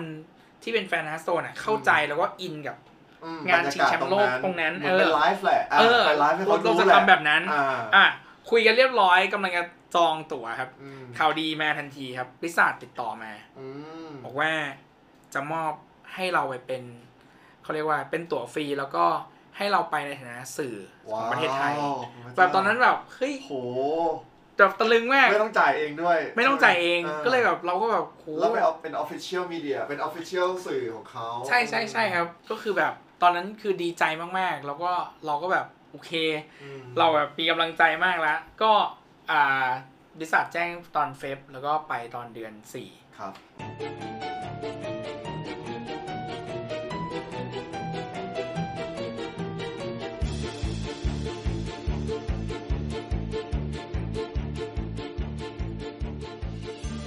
ก็ตอนนั้นอ่าต้องบอกว่าการไปเนี่ยจะไปในฐานะของตัวแทนของ Online Station อืม ถ้าถ้าพี่หยกพอเห็นก็คือครับ Online Station จะเป็นสื่อเกมอันดับหนึ่งครับ ของไทยเลย อ่าฮะ อ่า ก็เลยได้ทำงานร่วมกันว้าวแล้วก็เราก็เป็นตัวแทนให้เขาอืมในการไป ก็ไปที่นั่นคือสนุกมาก เพราะว่าป็นแทนอะไปแล้วก็แต่ต้องบอกว่าเหนื่อยเหมือนกันเพราะว่าอ่าพารัดไปใช่ไหมครับครับก็วางแผนจะไปคอสเพลย์คือไม่เคยคอสเพลย์คือนะเอาให้เต็มอะไปแล้วไปต้องจัดเออไปแล้วต้องจัดเต็ม ก็คือรัฐนี่เขาก็คอสเป็นแบบ Jaina เลยแบบจอมผมทองเออตอนนี้ก็ยังไม่หายทองเลยนะ จากวันนั้นถึงวันนี้ก็ยังไม่หายทองเออแล้วก็ของผมก็จะเป็นไอตัวแบบเป็นเชฟโนมิมันหมีคแพรับนด้าอ่าฮะอะไปที่นู่นก็บริษัทต้อนรับดีมากก็คืออ่าไปในฐานะสื่อได้ครับเข้าไปมีพื้นที่สื่อมีอืมห้องได้เห็นเลยว่าเวลาสื่อทำงานนี่คือแบบอยู่หลังอืมเวทีแล้วแบบ ทุกคนมีคอมนั่งโต๊ะโต๊ะโต๊ะโต๊ะใช่อะไรอย่างเงี้ยใช่เราเขียนข่าวกันแบบใช่ตอนนั้นอะไรแต่ตอนแรเงี้กยกลับไปเหมือนกองโจรเนาะไปแบบนี้ใช่ใช่ใช่ไปนั่ได้งเป็น official เฉยๆเลยอะออืมก็งานนั้นเป็นงานที่แบบประทับใจมากแล้วที่สำคัญคือนัดชิงชนะเลิศเป็น pro player สองคนที่ผมชอบที่สุดด้วยอืมในการที่ผมดูมาตลอดครับแล้วก็แบบเขามาเจอกันอ่าอะไรเงี้ย บรรยายแบบเราทำเราทำคอนเทนต์แบบเยอะมากตอนนั้นก็คือแบบมีทั้งไลฟ์อืมนอกจากไลฟ์เรื่องเกมเรื่องอันนี้แล้ว ไลฟ์เรื่องกินด้วย อ่ากิ กินเที่ยวที่ไต้หวันอ่า cosplay อ่าคอสเพลย์มีเอ่อเขียนเขียนข่าวแบบว่าเป็นแบบเหมือนบรรยายเหมือนฟุตบอลนะครับฮะแบบนาทีต่อนาทีอะอืมอ่า โดยที่แบบเราเรานั่งเขียนข้างสนามอะเออก็สุดยอดเขาเขาแข่งกันแล้วเราก็เขียนอะไรเงี้ย ครับ ตอนนั้นคือแบบเป็นช่วงที่แบบรู้สึกว่ามันความรู้สึกมันฟูอืมมากแล้วมันแบบโหเรา เราได้มาที่นี่แบบเร็วมาก เพราะว่าอืมอย่างที่บอกคือเราเราเปิดเพจตอนเมย์เนาะมาอัพจริง ๆ ตอนออกัสแล้วก็อีกแค่ปีหนึ่งครึ่ปีเองนะใช่ใช่อืมแว็บเดียวครับ ตอนนั้นคือดีมากโตแล้วก็มากโต ทีเนี้ยมันก็จะมีเรื่องราวต่อเรื่อยๆก็คือเรื่องของแบบว่า จริง ๆ มีจุดที่แย่เหมือนกันนะครับอการเจอกับ hater อืมก็มีแบบ hater ที่เข้ามาโจมตีครับเพจอะไรเงี้ย แต่ว่า ก็ก็ขอบคุณพระเจ้าที่ผ่านได้จริงๆผมค่อนข้างผมค่อนข้างผ่านยากเพราะว่าอ่าแบบ sensitive เออเซนซิทีฟแบบเขาสมมเข้าติมาเรื่องยังไงรับคอมเมนต์แบบหลังจากหลังจากเรากลับมาเหรอเลยฮะใช่ใช่ใช่ก็อืมก็มีว่าแบบเหมือนกับอ่าไม่เห็นด้วยหรือว่าแบบอืมรู้สึกแบบต่อว่าเราอืมีมีแบบต่อว่าโดยตรงเลยก็มีอะไรเงี้ยมซึ่งซึ่งแบบก็ทำให้เราผ่านยากเหมือนกันแต่ว่าก็ธรรมดาเนาะใช่ใช่ผมผมก็เลยแบบว่าช่วงนั้นให้กำลังใจกันยังไงฮะสองคน ก็จริง ๆ ก็ให้กำลังใจก็คือแบบ คือต้องบอกว่าปัญหาอีกอย่างหนึ่งก็คือ เวลาตอบโต้อะเราที่มีพระเจ้าจะตอบโต้ยากกว่าคนอื่นมโดยธรรมชาติด้วยเหมือนกับว่า ก็ต้องแบบทำให้สมกับที่เป็นลูกพระเจ้าอะไรเงี้ย มันก็ต้องเน้นแบบอดทนอืมแล้วก็อ่าไม่มองส่วนผิดเขาเลยอืมคือสมมติเขามาว่าเราเนี่ยก็คือแบบมองเฉพาะส่วน ผิดของเราว่าอืมเอ้ยเราทำอะไรไปคือไม่โอแต่เคแรหกรือๆก็เปยอมล่า รับว่ามีมีความรู้สึกแหละมีความรู้สึกนะเราก็เริ่มจัดการกับความรู้สึกจริงๆต้องบอกว่า มีความรู้สึกตลอดแต่ว่าอืมแค่ว่าท่าทีที่เราแสดงออกอืมออกไปอะเราก็ควบคุม ครับแล้วก็เจ็บปวดอืมจากจากข้างหลังอะไรเงี้ย อืมประมาณนั้น แต่ว่าพระเจ้าจัดเตรียมหลายเรื่องนะครับ ต้องบอกพี่หยกว่า ตั้งแต่เรื่องของการที่มันกำลังเริ่มโต หรือว่าเรื่องเรื่องไปเรื่องได้แชมป์เนี่ย อืมก็พระเจ้าจัดเตรียมทั้งนั้น ครับ รวมถึงแม้กระทั่งเรื่องเล็ก ๆ อย่างแบบเรื่องจริงๆก็เป็นเรื่องใหญ่คือเรื่องหลังบ้านอืมอ่ามีคนที่เขาทักเข้ามาในเพจ แล้วก็แบครับบว่าเขาเสนอตัวว่าแบบเออผมทำงานเกี่ยวกับด้านพวก digital marketing เนี่ยอืมแล้วผมอยากจะแบบช่วยดูพวกแบบอ่ากลยุทธ์แบบหลังบ้านอะไรเงี้ยช่วยทำให้เพจโตเออเออเออขึ้นประมาณอย่างเงี้ยอืมเขาก็แบบมีให้คำแนะนำครับหรือว่าการยิง ad ทำยังไงอะไรเงี้ยครับเขาอืมเขาก็มีเข้าเข้ามาช่วย ซึ่งอืมซึ่งอันเนี้ยเป็นสิ่งที่ ที่ที่ดีมากอืๆรวมถึงเพื่อนที่อยู่ในกลุ่มเดียวกันก็อ่าระหว่างตอนที่ผมไปที่นู่นเนี่ยอ่าอืมตอนที่ไปไต้หวันเวลามันจะแบบ fix มากครับต้องอยู่ในสนามต้องนู่นต้องนี่อะไรเงี้ยอืมก็มีเพื่อนที่มาเสนอตัวแล้วแบบตัดวิดีโอให้อืมโอ้ซึ่งไม่คิดตังค์ด้วยนะว้าวมีเบบเบบนะครับเผื่อให้เครดิตหน่อยให้เครดิตจ๋งอะคราวนี้เอ้ยอยากให้เล่าเรื่องถึงเห็นเห็นในเพจว่ามี road to รางวัลอ๋อที่ได้มา อันนี้ได้คือครับหลังจากที่จบรายการนี้ป่ะครับอ่า หลังจากที่จบรายการนี้จะมีขั้นนิดนึงก็คือมว่า หลังจากจบรายการนี้เนี่ย ตอนนั้นน่ะมันครบปีครั้งแรกครับตอนนั้นเราตั้งเป้าภายในภายในผมกับรัฐเนี่ยครับครับก็ตั้งเป้ากันว่าโอเค ปีหน้าสิ่งที่เราจะเพิ่มก็คือ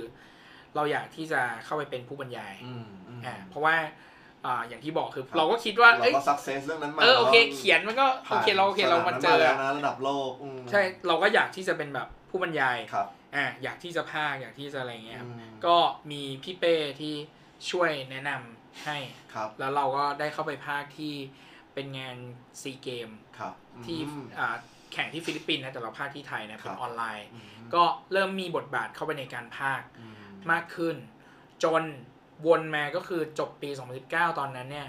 มีข่าวดีอีกแล้วครับก็คือ 2019 เนี่ยบิสาดบอกว่า จะขอเชิญไปที่อเมริกา ว้าว ตอนนั้นคือไปที่ให้ไปที่เออร์ไวอืมในแต่จะให้ไปต้นปี 2020 ครับเขาจะมีแบบบิ๊กเชนอะไรเงี้ยอ่าก็ให้ตั๋วเรียบร้อยเราไปทำวีซ่าทุกอย่างพร้อมแล้ว ผมจำได้แล้วโคโควิวิดดมา โควิด ก็นั่นแหละครับ ก็ช็อกนิดนึงนะ ก็คือแบบว่า โอ้โหแบบเซ็งมากเลยอะอืม ตอนนั้นก็แบบว่า เฮ้ย จะได้ไปแล้วอะไรเงี้ย อืมคือจะได้ไปแบบอีกแค่แบบ สัปดาห์หน้าแล้วอะอีกไม่กี่วันแล้วได้วีซ่าได้อะไรครบหมดเรียบร้อยวีซ่าของทุกอย่างเตรียมแบบว้าวกำลังจะบินอ่าคือแบบว่าเอ้ย Blizzard แบบขอ cancel นะเพราะว่า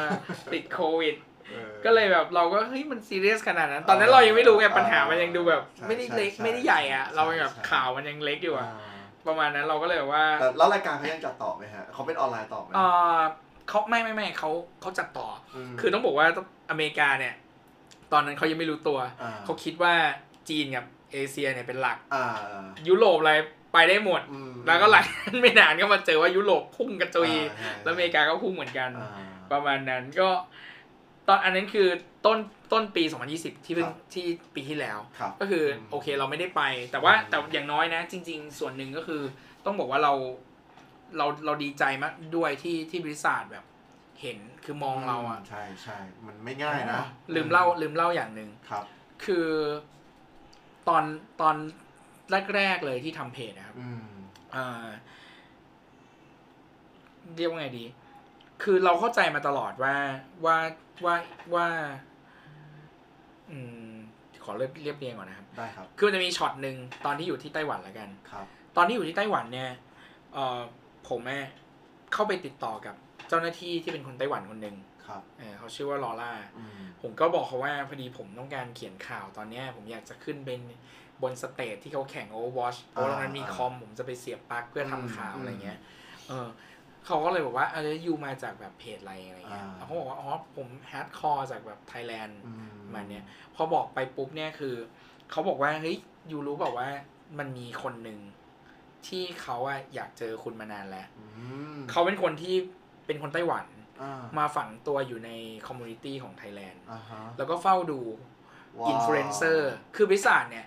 เขาเป็นเป็นทีมที่เหมือนกับ ต้องบอกว่าเป็นบริษัทเกมที่ใส่ใจ community อืมอ่าเขาจะมีทีมที่เข้ามาดูแลดูแลอ่าดูแลแล้วดูก็แลมาเฝ้ามองเออเวลามีมาจับตาดู เวลามีอินฟลูเอนเซอร์คนไหนที่กำลังเติบโตขึ้นอืมหรือมีแววขึ้นมาครับเขาก็จะเข้ามาชาร์จ แล้วก็อ่ามมามาแบบให้การสนับสนุนม เออเขาบอกว่าคนเนี้ยเขาเจอคุณเนี่ยแบบเหมือนไปค้นมาแล้วก็แบบเจอว่าเฮ้ยมันมีเพจเพจหนึ่งอะาชื่อ Hardcore อ่านั่นคือที่มาที่ว่าเราอะได้มาที่ไต้หวันอืมเพราะว่าคนคนเนี้ยอ๋อโอเคมามามาเจอเราว้าวจากจากในเพจนั้น ซึ่งซึ่งนะตอนนั้นน่ะคือ พระเจ้าพระเจ้าก็เตรียมให้อืมให้ให้เรารู้สึกว่า เอ้ยวิสาดอะมองเราเสมอ คือมจับตามองแล้วก็ให้เกียรติอืมให้เกียรติเพจเราทั้งนั้นที่ ต้องบอกว่าตัวเลขผมไม่เยอะนะครับ คืออมตัวเลขผมนะ ปีแรกอะผมสี่พันไลค์อืมันมันไม่ได้คือมันน้เทีอยยบมากสำหเอรัอบมันสำหรับเพจคอมมูนิตี้อืมเพจหนึ่งใช่ใช่คือแต่มันถ้าก็ไม่ได้น้อยไปหรอกแต่ว่ามันคือมันทำไมถึงต้องมามองเราะนะเออใช่ตอนนั้นเราเรารู้สึกอย่างนั้นอืมว่าแบบมันมันไม่เห็นที่ว่าเขาจะต้องมามองเราอะไรเงี้ยอืมแต่ว่าโอเค ก็โอเค พอไม่ได้ไปตรงนั้นใช่ไหมแต่ว่าปีนั้นน่ะก็เป็นปีที่เรียกว่าได้เข้ามาเป็นนักพากย์แบบเต็มรูปแบบแล้วกันอื เต็มรูปแบบชัดเจน แล้วก็จะมีขั้นนิดนึงก็คือมีการทำพวกเรื่องงาน pre-release อืมคืองาน pre-release เนี่ยจะเป็นแบบอ่า Hearthstone เนี่ยเขาจะเป็นเกมที่มีความน่ารักนิดนึงครับก็คือว่าเขาจะมีการให้จัดงานแบบออฟไลน์มเพื่อให้คนเข้ามาเจอกันอืมแล้วก็แบบอ่าในงานนั้นก็จะเป็นแบบทุกๆเรียกว่าทุกๆ expansion ใหม่ ทุกอืมๆการคือ Hearthstone จะมีการอัปเดตใหญ่ทุกๆ 4 เดือนอืมอ่าแล้วทุกๆ 4 เดือนนั้นน่ะเขาจะมีปาร์ตี้หนึ่งที่เขาเรียกว่า pre-release ครับคนที่เข้ามาที่นี่จะได้รับสิทธิพิเศษต่างๆ อะไรเงี้ยมเออซึ่ง Blizzard เนี่ยเขา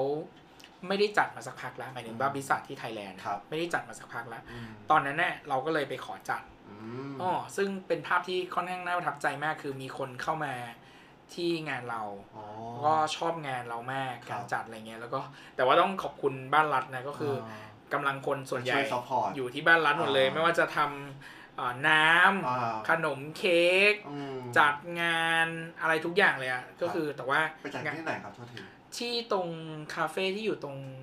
หน้าสภาตรงสะพานหัวช้างอ๋อนะโอเคอ่าเพราะว่าเป็นเราเห็นว่าเป็นที่คริสเตียนอ่าอ่าใช่ใช่ใช่อ่าตอนนั้นเราก็ไปใช้พื้นที่ตรงนั้นแล้วก็จัดก็คนมาประมาณสักเจ็ดสิบแปดสิบคนอืมซึ่งเข้าไปเราก็แบบอ่า บิสัทก็มาดูด้วยนะครับคือเขาไม่จัดแต่ว่าเขามาดูงานเราก็ก็ผล feedback ดีอืมอ่า community ก็ชอบอืมแล้วก็แบบนักแข่งอะไรที่ pro player ต่างๆ ที่เข้ามาร่วมงานก็ ก็มาทำอะไรกันครับ มานั่งคุยแลกเปลี่ยน มันจะเป็นเหมือนกับอ่าเป็นคือคือขึ้นอยู่กับเราดีไซน์ด้วยแต่ว่าพอดีเราทำเราเป็นอยู่ในวงการคริสเตียนเนาะครับเรื่องงานพวกสถานการณ์หรืออะไรเงี้ยเราทำได้แบบง่ายมากอยู่ใช่แล้วใช่เออเราก็แบบเออคือสิ่งที่ผมทำอะผมจะทำต่างนิดนึงอืมปกติ ตอนที่ทางส่วนกลางทำอะครับบางทีก็จะทำแบบเอ่อให้มาดูคนแข่งกันอืมมันก็ไม่ interact อะอ่าอ่าแต่ว่าอย่างของเราอะเวลาเหมือนเราทำงานประกาศอ่าฮะทุกคนที่เข้ามาต้องไม่แบบอ่าเดียวดายอ่าอ่าต้องมีคนต้องมีอะไรทำเออ เราก็จะแบบมีคนประกบเออเราทำอย่างนั้นเราเอาส่วนของเกมอะครับดึงออกมาเป็นอืมเรื่องคือวันนั้นเราจัดงานเป็นแบบคล้ายๆเหมือนกับว่า สมมติแทนที่เราจะมาแข่งการ์ดกันเนี่ยครับเลเวลของแต่ละคนไม่เท่ากันเนาะมันจะไม่สนุกความเข้าใจอ้าวมันจะไม่สนุกอืม เรามาแข่งกันเรื่องแบบแฟนเหมือนแฟนพันธุ์แท้อะอืมทาย art อ่าอ่าทายว่าเสียงเนี้ย เสียงภาคเนี้ย ตัวละครตัวไหนอ่าเรื่องเลเวลมันจะหายไปหมดจริงทุกคนเล่นเกมนี้อืมไม่ว่าคุณจะเลเวลไหนอะคุณอ่าต้องเคยได้ยินไอเสียงตัวเนี้ยแบบอ่าคุ้นๆแต่ว่านจะเป็นแบบ Hearthstone lover ไปละเออเออมันก็เลยจะไม่มาคุยกันเรื่องแข่งใช่ใช่เกมละนั่นคือมสิ่งที่ตอบรับดีคืออืม pro player กับคนธรรมดาคือเท่ากันละอ่าอ่าตอนนี้คือทุกคนแบบ โฟกัสว่าฉันจะตอบได้ไหมไอ้คจากนที่เล่นไม่เก่งอาจจะจำได้กว่าเออเออได้จะจำได้แบบเออหลงไหลอะไรเงี้ย เออก็เลยเป็นภาพที่แบบมันสนุกคือมัน ดีมากเลย มันเป็นแบบว่าเหมือนเราเอาพวกสกิลสกิลออกไปแคให้มหมดออกไปหมดอืมแล้วเราก็เหลือแต่แบบสิ่งพวกเนี้ยก็อืม ทำให้คนมาแล้วเขารู้สึกว่าเขารักเกมมากขึ้นอืมเขาใกล้ชิดอะไรเงี้ยนั่นคือสิ่งที่ผมว่าเป็นสิ่งผที่มพิว่าศามัจนเขาผมว่ามันบิวคอมมูนิตี้เขามากเลยนะเขาวิชอบธีเนี้ยเออ ใช่ใช่ตอนนั้นก็คือแบบงานนั้นประสบความสำเร็จมาก เพียงแต่ว่าหลังจากนั้นมาคือ ติดโควิดอ่าก็ยังไม่ได้ไม่เคยได้จัดอีกเลยนะครับครับหลังจากตอนนั้น โอเค เมื่อกี้พี่หยกรถทูรถทูโรดทูก็อันนี้าตอนนี้อันนี้เข้าเข้าไปในฉลามชนใช่ไหมอะนี่แหละ ก็คือหลังจากที่เฟลจากเรื่องเนี้ยครับ ฉลามชนเนี่ย ก็คือก็ติดโควิดไม่ไติดโควิดไปใช่ครับผมแต่ว่าฉลามชนต้องบอกว่าผมรู้จักกับพี่คนหนึ่งพี่ครับคนเนี้ยเขารู้จักผมผ่านทางการอ่านงานเขียนของผมอืม งานเขียนของผมเขาอ่านมาตั้งแต่ปี 2018 แล้ว ครับ แล้วก็เริ่มติดต่อผมหลังจากนั้นไม่นาน อืม ตั้งแต่ช่วงที่หลังจากที่แบบผมไปกลับมาจากไต้หวันอะไรเงี้ย ครับ อ่าเขาก็ติดต่อมาเพียงแต่ว่าใช้เวลาปีกว่า จนเขามารวมทีมกับชนบุรี FC อืมแล้วเขาก็นั่งบอร์ดบริหาร ครับ ติดต่อผมมาว่าเขาอยากจะให้ผมเข้ามาทำทีม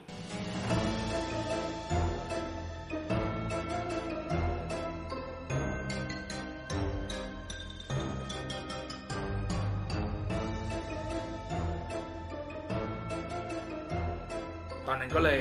คุยกันเรียบร้อย คนเยอะแยะมากมายเลยนะหมายถึงว่ามีอีกเยอะแยะหลายคนมากมาย แต่ก็อืมเป็นเรา ใช่ ซึ่งอืมอย่างที่บอกคืออันเนี้ยจริง ๆ อย่างที่บอกบอกเกิดมันมาจากเรื่องงานเขียนอีกแล้วอืมทั้งๆที่มันเป็นจุดที่แบบ เราไม่ได้คิดจะทำตั้งแต่แรกอืมแล้วเราก็ไม่ได้คิดว่าตัวเองมีของมาทานอะไรเงี้ยครับแต่เขาว่าอ่าเขาเรียกว่าพี่คนเนี้ยประทับใจตัวเรารู้จักตัวเราแล้วกันอืมผ่านงานเขียนของคเรารับอืม แล้วเขาก็มั่นใจว่าเราจะเป็นโค้ชที่ดีได้อืมอ่ามาร่วมทำกับเขาตอนนั้นคือช่วงเมษาปี 2020 ก็ก่อตั้งทีมขึ้นมา มีนักกีฬาสามคนก็อ่าเราก็ดึงนักกีฬาที่มีทัศนคติที่ที่เราคิดว่ามดีมต่อทั้งตัวเกม ทั้งครับตัวการพัฒนาของเขาอะไรเงี้ยครับส่วนเรื่องเพราะว่า soft ผมว่า soft skill ฝึกยากที่สุดมคือเดี๋ยวผมขออนุญาตนิดนึงนะฮะคำว่าโค้ชนี่ นิยามที่ที่นูตดูแลมันมันมันครอบคลุมไปถึง มัน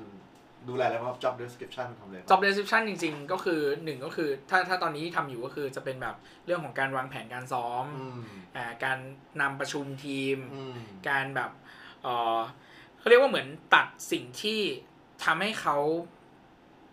สิ่งที่มาเป็นอุปสรรคในการที่เขาจะโฟกัสกับเกมอืมหรือการซ้อมอะอืมตัดเอาไว้ให้หมดอืผมมาจัดการเรื่องต่างๆ ทั้งหมดครับที่เหลืเราเลือกเราก็เลือกนักกีฬา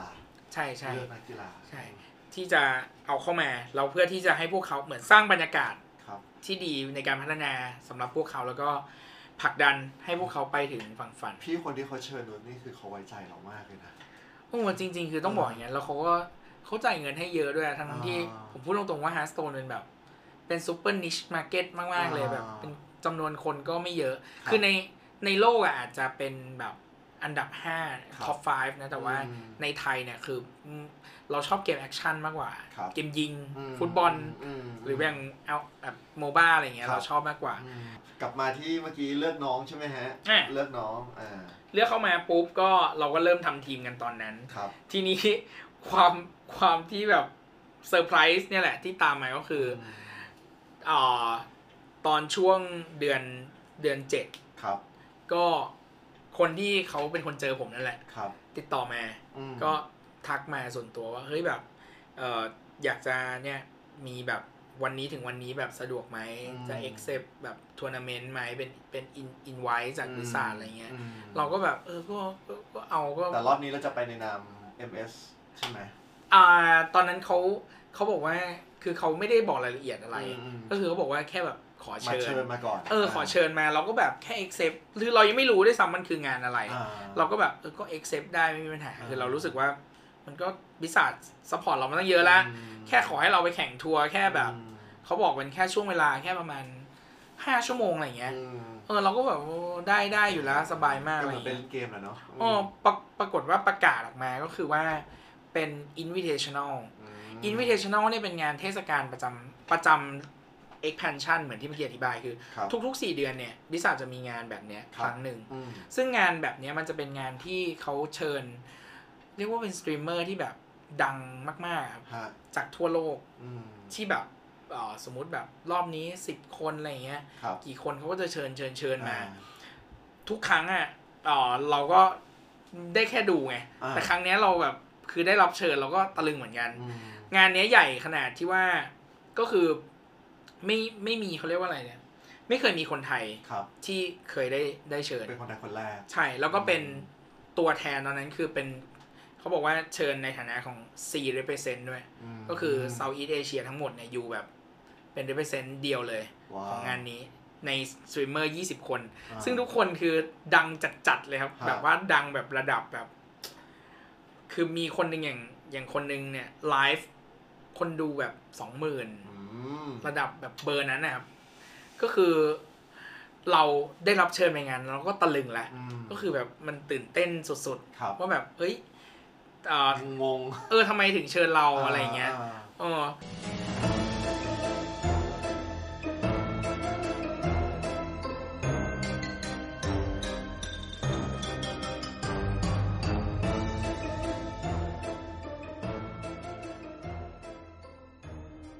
ตอนนั้นก็คือเรารู้สึกภูมิใจครับ แล้วก็เออเขาจัดทีมให้เลยอืมว่าเราจะต้องคู่กับใครก็คือจะมีอืม20 คน แล้วก็แบ่งเป็นคู่คู่ๆมีทั้งหมด 10 ทีม ไปในนามประเทศไทยด้วยปะหรือว่าไม่เกี่ยวเป็นชื่อบุคคลเฉยเป็นชื่อบุคคลจริง ๆ ไม่เชิงว่าเป็น แต่ว่าแต่ว่าตอนที่เขาประกาศอะไรเขาก็จะมีธงฟอร์ชามติไทยแลนด์อะมีธงชาติไทยไปปิวสวัยให้ด้วยว้าวประมาณนั้น ก็ของเราเนี่ยได้ไปจับคู่กับเอ่อสตรีมเมอร์ชาวตุรกีครับอืม ชื่อว่าบาซาคอสฮะตอนนั้นคือเอ่อบอกตรงไม่รู้ไม่รู้จักคนนี้เลยคุยกันรู้เรื่องไหมแล้วทุกคนคือไม่มีใครรู้จักเลยไปถามใครก็คือไม่รู้จักอ่าแม้กระทั่งแบบคนที่แบบดู stream หนักๆแบบอย่างพี่เป้เนี่ยที่ที่คุยกันอ่าอะเป้ก็บอกว่ารู้แค่อย่างเดียวว่า คือคือที่คนไม่รู้จักเพราะว่าหนึ่งคือเขาไม่ stream ภาษาอังกฤษอืมอืมเขา stream ภาษา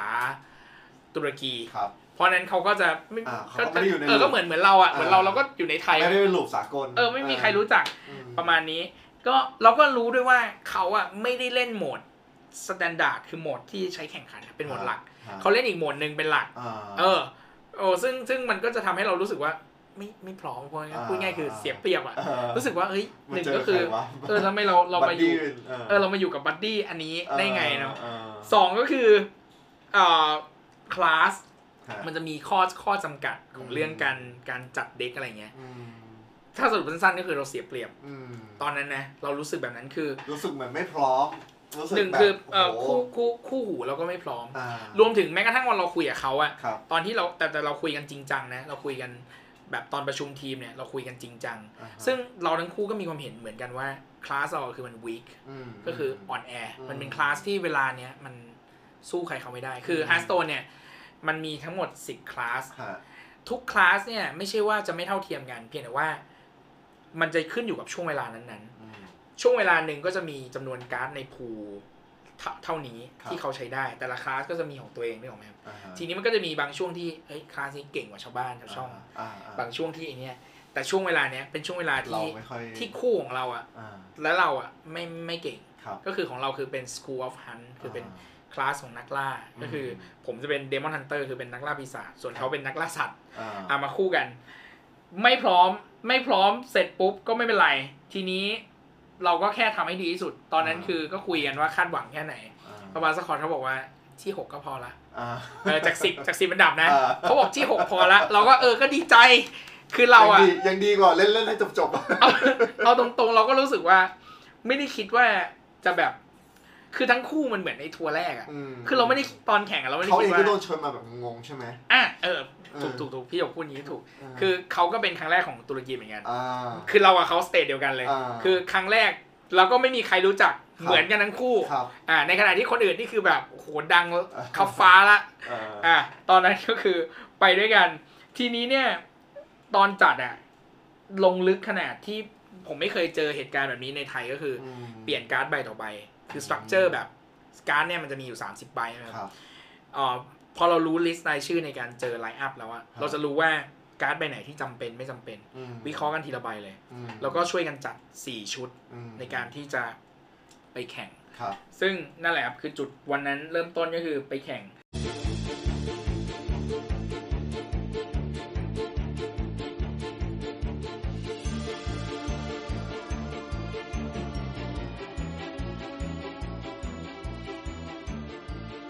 เริ่มแข่งตอนประมาณสักเที่ยงคืนเที่ยงคืนเลยเป็นเพราะเป็นเวลาของทางอ่าอ่าทางฝั่งตอนอเมริกาเนอะครับ ก็เริ่มแข่งเที่ยงคืน ตอนนั้นก็มาผมก็มาเปิด stream ของผมอ่าปุ๊บเรียบร้อยก็ทำการแข่ง ก็นัดแรกครับ คือผมอะต้องบอกว่าเวลาแข่งฮาร์ t โ o นเนี่ย ส่วนตัวผมเลยนะ ผม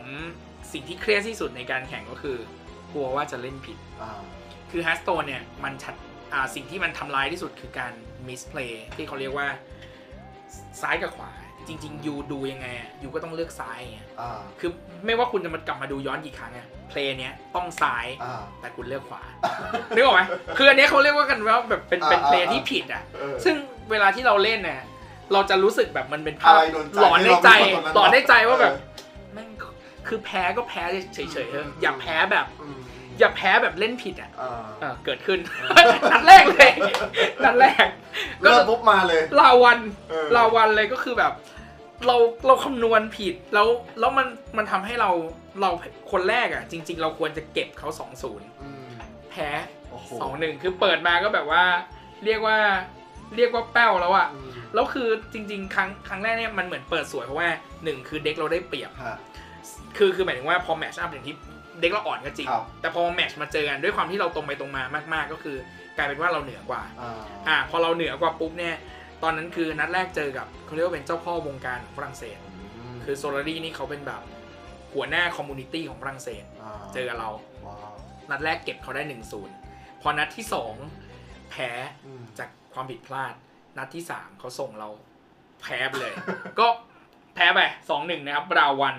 ก็กลับมา เพื่อนผมบาสคอตสองศูนย์อะก็ไม่มีอะไรตอนแรกก็อ่าเราก็อยู่กลางตาราง แล้วตุรกีเป็นไงบ้างครับอะอะเพื่อนผมเนี่ยบาสคอตก็อ่าสองศูนย์อ่าของเขาชนะไปโอเคอะทีนี้เราก็มาก็มาอยู่กลางตารางนะคนหนึ่งชนะคนหนึ่งแพ้อืมก็ไม่มีอะไร ก็กลับมารัฐเขาก็เดินมาบอกแล้วเนี่ยเมื่อกี้ไม่มีไม่มีความเชื่ออ่าหน้าตาออกอ่าพอตอนแพ้เราแบบ คือเหมือนนึกออกไหมฝ่อไปหมดแล้วเออเออมันเหมือนแบบอนิดเดียวอะแบบ ซ้ายกับขวาแล้วมันอืมมันมันมันหลอนมาถึงเกมสามว่าอ่าทำไมทำไมเราเลือกอย่างนั้นได้ยังไงอะไรหน่อยเงี้ยเออ ก็เริ่มเริ่มรู้สึกเยอะแต่ว่า ก็ได้กำลังใจนะจากช่องแชทจากฮะจากอ่าภรรยาครับอธิษฐานเอาใหม่อ่าก็พักแป๊บหนึ่งมันก็พอมาเริ่มเกมสองปุ๊บครับเกมสองเนี่ยเอ่อตอนแรกที่เราไปดูไปดูไลฟ์เขาอะตอนที่เขาวางแผนเรารู้แล้วว่าเขาอะอ่า น่าจะเขาเรียกว่า จับทางเราถูกอืมแล้วก็จัดเด็กมาแบบอืมเคาน์เตอร์เราอืมปรากฏว่าเขาตัดสินใจเปลี่ยนตอนหลังอืมเออเหมือนกับว่า ไม่รู้ว่าเขากลัวข้อมูลเลื่อนรั่วไหลเลยอะไรไม่รู้ว่าอ่เปลี่ยนตอนหลังกลายเป็นว่าเปลี่ยนแผนนะฮะอ่าเขาเสียเปรียบอืมก็พอเขาเสียเปรียบตอนเนี้ยเก็บ2-0อ๋อไอช็อตเนี้ยแหละคือพอเรา2-0กับเพื่อนผมก็ยัง2-0อยู่นะอ่าเราสองก็2-0อ่าพอเป็น4-0เนี่ยมันได้คะแนนโบนัสอืมตอนนั้นเราขึ้นไปประมาณแบบอันดับแบบ ต้นๆละครับที่2ที่3อะไรเงี้ยโอ่าที่2ที่3ก็ยังไม่ได้ยังไม่ได้ยังไม่ได้คิดอะไรครับยังไม่ได้คิดอะไร ก็โผล่มาตอนเกม3ตอนเกมอันนี้รอบสุด3เนี่ยท้ายปะมีมีสี่เกมโอเคมีสี่เกม ตอนนั้นประมาณตีตีสามแล้วตีสองตีสามแล้วโกำลังข้นเลยก็เกมที่สามเนี่ย เพื่อนผมก็ยังสองศูนย์อยู่อ่าโอ้ยตุรกีนี่ใช้ได้อยู่นะเออสองคือศูนย์สามเกมรวดเลยนะเออเออใช่ แต่ของผมเนี่ยของผมเนี่ยคือไม่ไหว อ่าเกมที่สามเนี่ยคือผมแพ้ อืมเออแต่ว่าณตอนนั้นนะคะแนนโดยรวมอะฮะตอนนั้นเราอยู่ที่หนึ่งละ อืมอ่า ตอนนั้นคือคืออยู่อันดับหนึ่งแล้วตอนเนี้ยเริ่มที่จะมีแอดมินส่วนกลางทักเข้ามาแล้วครับว่าแบบเฮ้ยแบบพวกยูกำลังจะสร้างประวัติศาสตร์นะ อ่าเออนี่คือแบบราวสุดท้ายละมถ้าพวกถ้าอย่างน้อยพวกยูชนะอ่าก็คือยูเป็นแชมป์ อ่าแล้วจะเป็นแชมป์แรกจาก จากตุรกีด้วยเป็นแชมเปี้ยนคนแรกที่เป็นชาวตุรกีด้วย แล้วแล้วก็ถามผมว่าอ่าแล้วนูชยูอะอ่าเป็นคนอะไรอ่าโอ้ตอนนั้นแบบตอบแบบเท่มากเลยอะออ I am Thai แบบเออรู้สึกเหมือนเหมือนเหมือนเหมือนในแบบอย่างนั้นไอ้หนังยิปมันน่ะอืมอืมที่แบบว่า เอ้ยคุณชื่ออะไรแล้วแบบอ่าอาจารย์ยิปหันมาแบบอ่าผมเป็นคนจีนคนหนึ่งอะไรเงี้ยอ่าตอนนั้นแบบตอบแบบภูมิใจมากเลยแล้วก็แบบอืมเขาแบบว่าเฮ้ยนี่คือแบบ พวกคุณกำลังสร้างประวัติศาสตร์อืมต้องชนะฮะเกมสุดท้ายครับ peak สุด เกมนี้ผมเจอกับสตรีมเมอร์ที่ผมหนึ่งในสตรีมเมอร์ที่ผมชอบที่สุดเลยอืมแล้วก็เขาเป็นผู้เล่นที่แบบ เรียกว่าผมว่าเขาเขาเขาขั้นอัจฉริยะนะเหมือนแบบเกินเกินๆหน่อยๆอะมคือเขาจะมีคือการ์ดเกมเนี่ยความเกินมันจะเห็นชัดตรงที่ outplay ครับ outplay คือเหมือนกับว่าทุกทีก็แบบเนี้ยเหมือนไอ้เมื่อกี้ซ้ายขวาเหมือนเดิมอ่าอ่าเฮ้ยแปดสิบเปอร์เซ็นต์เก้าสิบเปอร์เซ็นต์เนี่ยคนต้องเลือกซ้ายอ่าแต่ว่า outplay คือขวาแล้วแม่ง พอหลังจากเล่นเสร็จแม่งคืออืมที่จริงขวาเปลี่ยนว่ะชีวิตเออแบบที่จริงทุกคนไอ้เก้าสิบจะต้องบอกว่า อ่าเชี่ยขวาเนี่ยคือถูก อ่าเออ คนเนี้ยคือคนนั้นที่แบบต้องเรียกว่าพิเศษสุดๆเลย แล้วเด็กเขาพิเศษมากๆด้วยครับ อืมก็เจอกัน เกมแรกผมชนะ อ่าเกมที่สองเขาชนะ อ่าผมอะเหมือนเดิมมาเกมสุดท้ายคือ ลุ้นสุด ผมต้องชนะแล้วอะอ่า คือถ้าผมไม่ชนะเนี่ย แอปไทยไปแล้วด้วย ผมแบบผมแบบ ผมจะทำให้เพื่อนผมแบบรู้สึกแย่แค่ไหน ข้อมูลตอนนั้นคือมันชนะมาหกศูนย์นะโอ้คือผมต้องชนะเกมเนี้ยเออเออ ผมชนะตอนนั้นว้าวสองหนึ่งกลับไปบอกมันบอกว่า เอ้ย เราชนะเราไอ้ยผมชนะนะออเขาคือเขาจบก่อนผมอะอ่าเขาเลยบอกว่า we are number one นะเขาบอกพันได้ว่าว้าว we are number one เขาสองศูนย์อีกครับไอ้คือวันนั้นน่ะเขาแปดศูนย์ไม่แพ้ใครเลยเออแม้แต่เกมเดียวโคตรเทพเลยอะ ก็สุดท้ายตอนนั้นคือเป็นแชมป์ครับโหดีใจมากอืมคือเราไม่ได้คิดว่าเราจะเป็นแชมป์อะมไอ้ที่หกนี่มันแบบ เราตอนนั้นเราคิดว่าเราได้แค่หกหมื่นหรือแปดหมื่นนี่ยแหละอ่าเราก็โอเคแล้วอะอ่าแบบเฮ้ยได้แชมป์นี่แบบสามแสนแสนแล้วคือต้องบอกว่าในช่วงโควิดอะนึกออกไหมมันอืมทุกอย่างมันแย่หมดใช่ใช่คือเรื่องใช่ใช่เรื่องเงินที่บริษัทอะไรมันมันมันดาวน์หมดอ่ามัมันมีเราก็เรื่องนู้นโดนแบบอ่าฟิกซ์นู่นนี่นั่นครัอะบเออแบบในเวลาแบบนี้แบบ คือจะต้องยอมรับตามตรงว่าที่บ้านมีปัญหาการเงินครับอืมซึ่งสามแสนเนี้ยมันมาแบบมันเป็นความรู้สึกทั้งหลายอย่างรวมกันนะอืมหนึ่งคือแบบพระเจ้าเอาตั๋วมาให้อืมเออพระเจ้านำให้เรามาคู่กับคนนี้อืมเราก็ตามแบบตามเรื่องที่แบบต้องบอกว่าเป็น storyline ที่ที่พระเจ้าชอบใช้อะไรเลยที่เราแบบทุกอย่างแม่งไม่เขาเป็นเขาเป็นใครวะเออเออมันไม่พร้อมทุกอย่างเลยครับอืมแต่ไอคนนี้ดันแบบซัดไปสองศูนย์สองศูนย์สองศูนย์ตลอดเลยนะ เออ เราได้สัมภาษณ์ด้วย ตอนจบเกมตอนนั้นคือแบบ อืม ผู้ชมประมาณ4 0 0 0 0 4 0 0 0 0ต้องบอกว่าจริงๆปกติจะเป็นแสนนะแต่ว่า พอบริษัทย้ายมาอยู่ YouTube มันมันอยู่ประมาณนี้เข้ใจอ่าก็สี่หมื่นกว่าคนทั่วโลกตอนนั้นคือมาดู แล้วก็คือแบบว่าสัมภาษณ์เราสองคน คือทุกคนแบบคูอายูอะคือในแชทอ่า เราก็เข้าใจเนาะในเกมคือมันจะแบบ เออเออมันจะต้องมีความ toxic นิดนึงว่าแบบอ่าแบบมีความไอ้นี่ขิง ไอ้พวกนี้ขิงไอ้พวกนี้คือใครอะเออ ไอ้สองคนนี้มันคือใครอะไรอย่างเงี้ยอ่าเออปรากฏว่าคำสัมภาษณ์เราอะคือ เป็นคำสัมภาษณ์ที่ที่ค่อนข้างดีครับอืมวันนั้นคือเหมือนกับว่า ผมพูดในนามของต้องบอกว่าจากความรู้สึกแล้วกันครับ คือผมไม่รู้จะพูดอะไรนอกจากหนึ่งอ่าก็คือโอเค ผมเขาถามทว่าอะไรก่นฮะอ่าคือเขาก็ถามว่าคุณรู้สึกยังไงอืมอ่าแบบเอ่อคุณมาถึงตรงนี้คุณแบบมีคีย์คืออะไรอะไรเงี้ยอืมก็คือตอนนั้นเราก็ตอบสิ่งต่างๆ แต่ว่าอืมสิ่งหนึ่งที่เราตอบคือเขาเขามีให้ฝากสุดท้ายอืมดังนั้นเราก็บอกว่า เอ้ยเราแบบ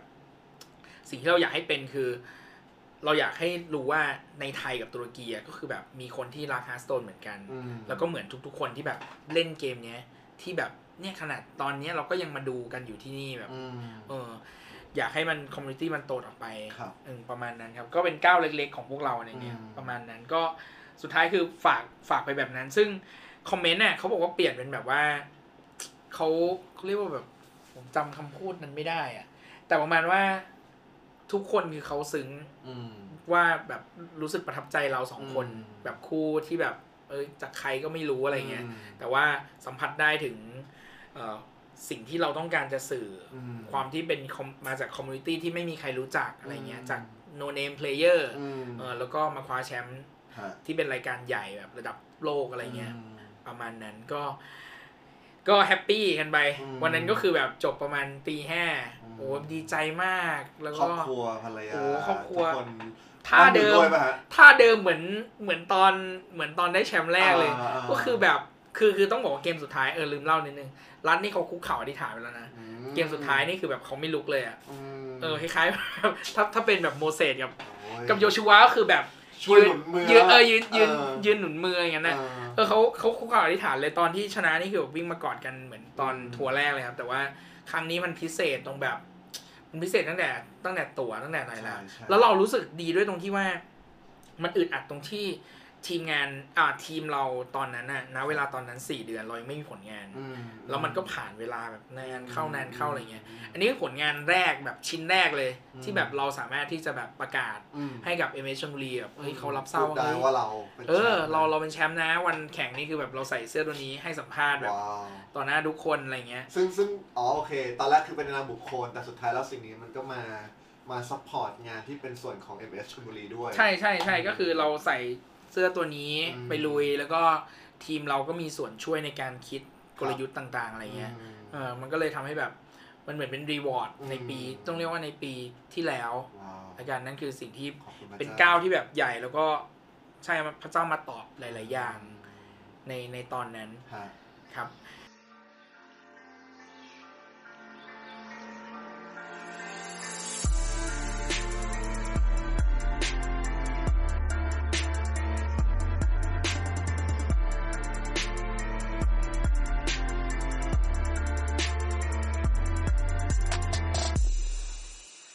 ก็จบจากงานนั้นเรายังมีมาต่ออีกนิดนึงก็คือ ถ้าเป็นช่วงที่ใกล้ที่สุดก็คือเมื่อเมื่อเมื่อเดือนที่ผ่านมาครับก็คือเดือนเดือนมกราที่ผ่านมาเนี่ยครับครับเอ้ยยังไม่ผ่านด้วยเออมกราเนี้ยมีทัวร์ที่เป็นประเทศไทยครั้งแรกครับก็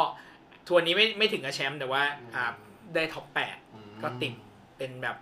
อ่าแปดคนที่เป็นอันดับต้นครับประมาณนั้นอืมแต่ว่าสุดท้ายก็กลับบ้าน แล้วตอนนี้ส่งส่งผลอะไรกับงานที่เป็นฝั่งของฉลามชนบ้างไหมครับของ MS ชลบุรีก็เอเมชลบุรีตอนนี้ก็คือเราหมายถึงจากได้แชมป์มาหลังจากได้แชมป์มา มีส่งผลอะไรกับงานกับการโค้ชชิ่งทีมกับอะไรอย่างนี้บ้างไหมครับ ก็จริงๆต้องบอกว่าได้สัญญาแบบเป็นรูปเป็นร่างมากขึ้น อืม ปกติตอนตอนปีที่แล้วเนี่ยมันจะเป็นเหมือนคล้ายๆเป็นเป็น temporary contact ครับอ่าก็คือต่อกันแบบอ่าค่อยๆต่อกันอะไรเงี้ยแต่ว่า ปีอะไรก็ใช่ไปแต่ว่า รอบนี้ก็คือได้เป็นสัญญาที่ชัดเจนมากขึ้นอืมจากจากผลงานที่เราทำแต่ว่าครับก็ยังมีเป้าข้างหน้าที่ที่ต้องไปต่อนะครับสำหรับของตัวอืมฉลามชนเองครับอืมก็มีรายได้นะมีมีมีรายได้ในส่วนของหน้าที่ของเรา ใช่ใช่ใช่ไหมใช่ครับใช่ครับว้าวมันจ้ะนั่นก็คือจะเรียกว่าเส้นทางแล้วหลังจากนี้ plan ไว้ยังไงต่อฮะคิดไว้คิดไว้ยังไงบ้างครับ ตัวเราเอง ตัวเราในงานในความเป็นฮาร์ดคอร์เพจฮาร์ดคอร์ครับและในนามของ MS ชลบุรีฮาร์ดคอร์ปีนี้เราเริ่มขยับก็คือเราเริ่มที่จะคือคือเนื่องจากว่าอ่าต้องบอกว่าระหว่างทางตรงเนี้ยที่เมื่อกี้เล่าไปมันจะมีอีก part หนึ่งที่ที่เป็น parallel กันครับก็คือการที่ว่าผมได้ทุนจากบริษัทอืมที่เมื่อกี้บอกว่าตอนที่ช่วงที่ศึกษาใช่ไหมครับอืมได้ทุนจากบริษัทเรียน AI ครับที่นีด้าอืมซึ่งจุดเนี้ยจะเป็นจุดที่ parallel อยู่นะครับตอนนี้ที่กำลังศึกษาอยู่ครับ ในด้านฮาร์ดคอร์มันก็เลยทำให้ในงานฮาร์ดคอร์เนี่ยผมครับมีเวลาน้อยลงกว่าเดิมอืมน้อยลงกว่าเดิม เราก็เลยมีไอเดียก็คือรัฐเนี่ยเขามีไอเดียว่า งั้นเราจะเริ่มที่จะหานักเขียนอืมเข้ามาเสริมอืมแต่ว่าให้คงแบบเขาเรียกว่าเป็นซิกเนเจอร์หรือว่าเป็นครับเป็นในสไตล์ของเราอะไรครับเงี้ยอืมเราก็เลยป็น character เราใช่เราก็พยายามคัดคน แล้วก็ตอนนี้คือได้นักเขียนมาสองคนอืมที่เป็นนักเขียนใหม่โหจริงจังนะอ่าเพื่อที่จะเข้ามาแบ่งเบางาน งานออกไปครับโดยที่โอเคคือคือผม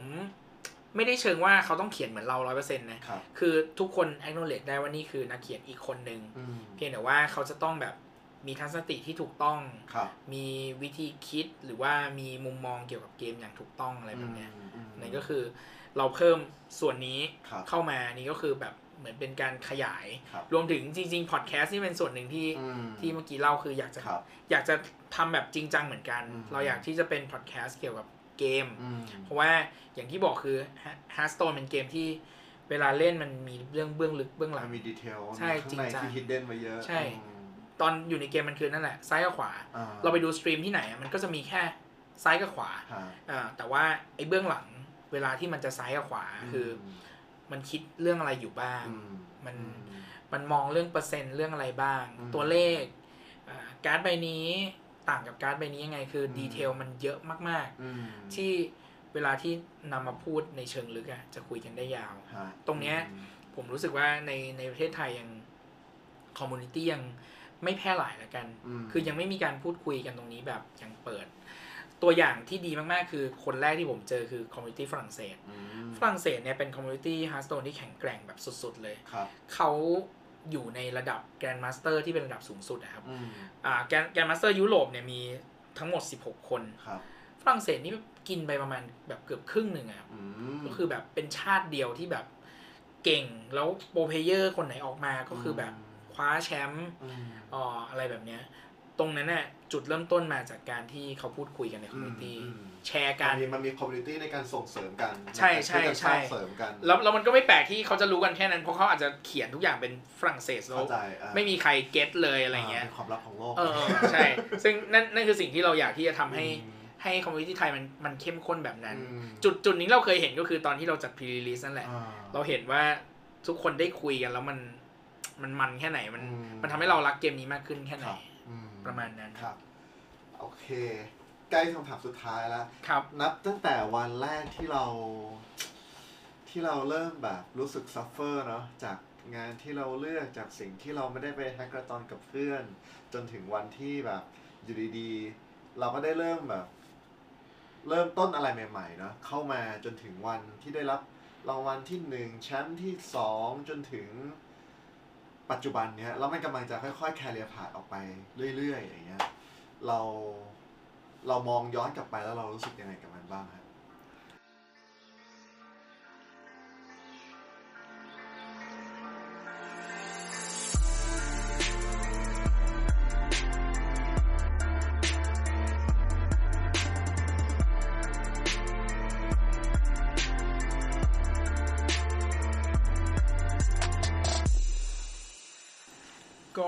รู้สึกว่าหนึ่งคือขอบคุณพระเจ้า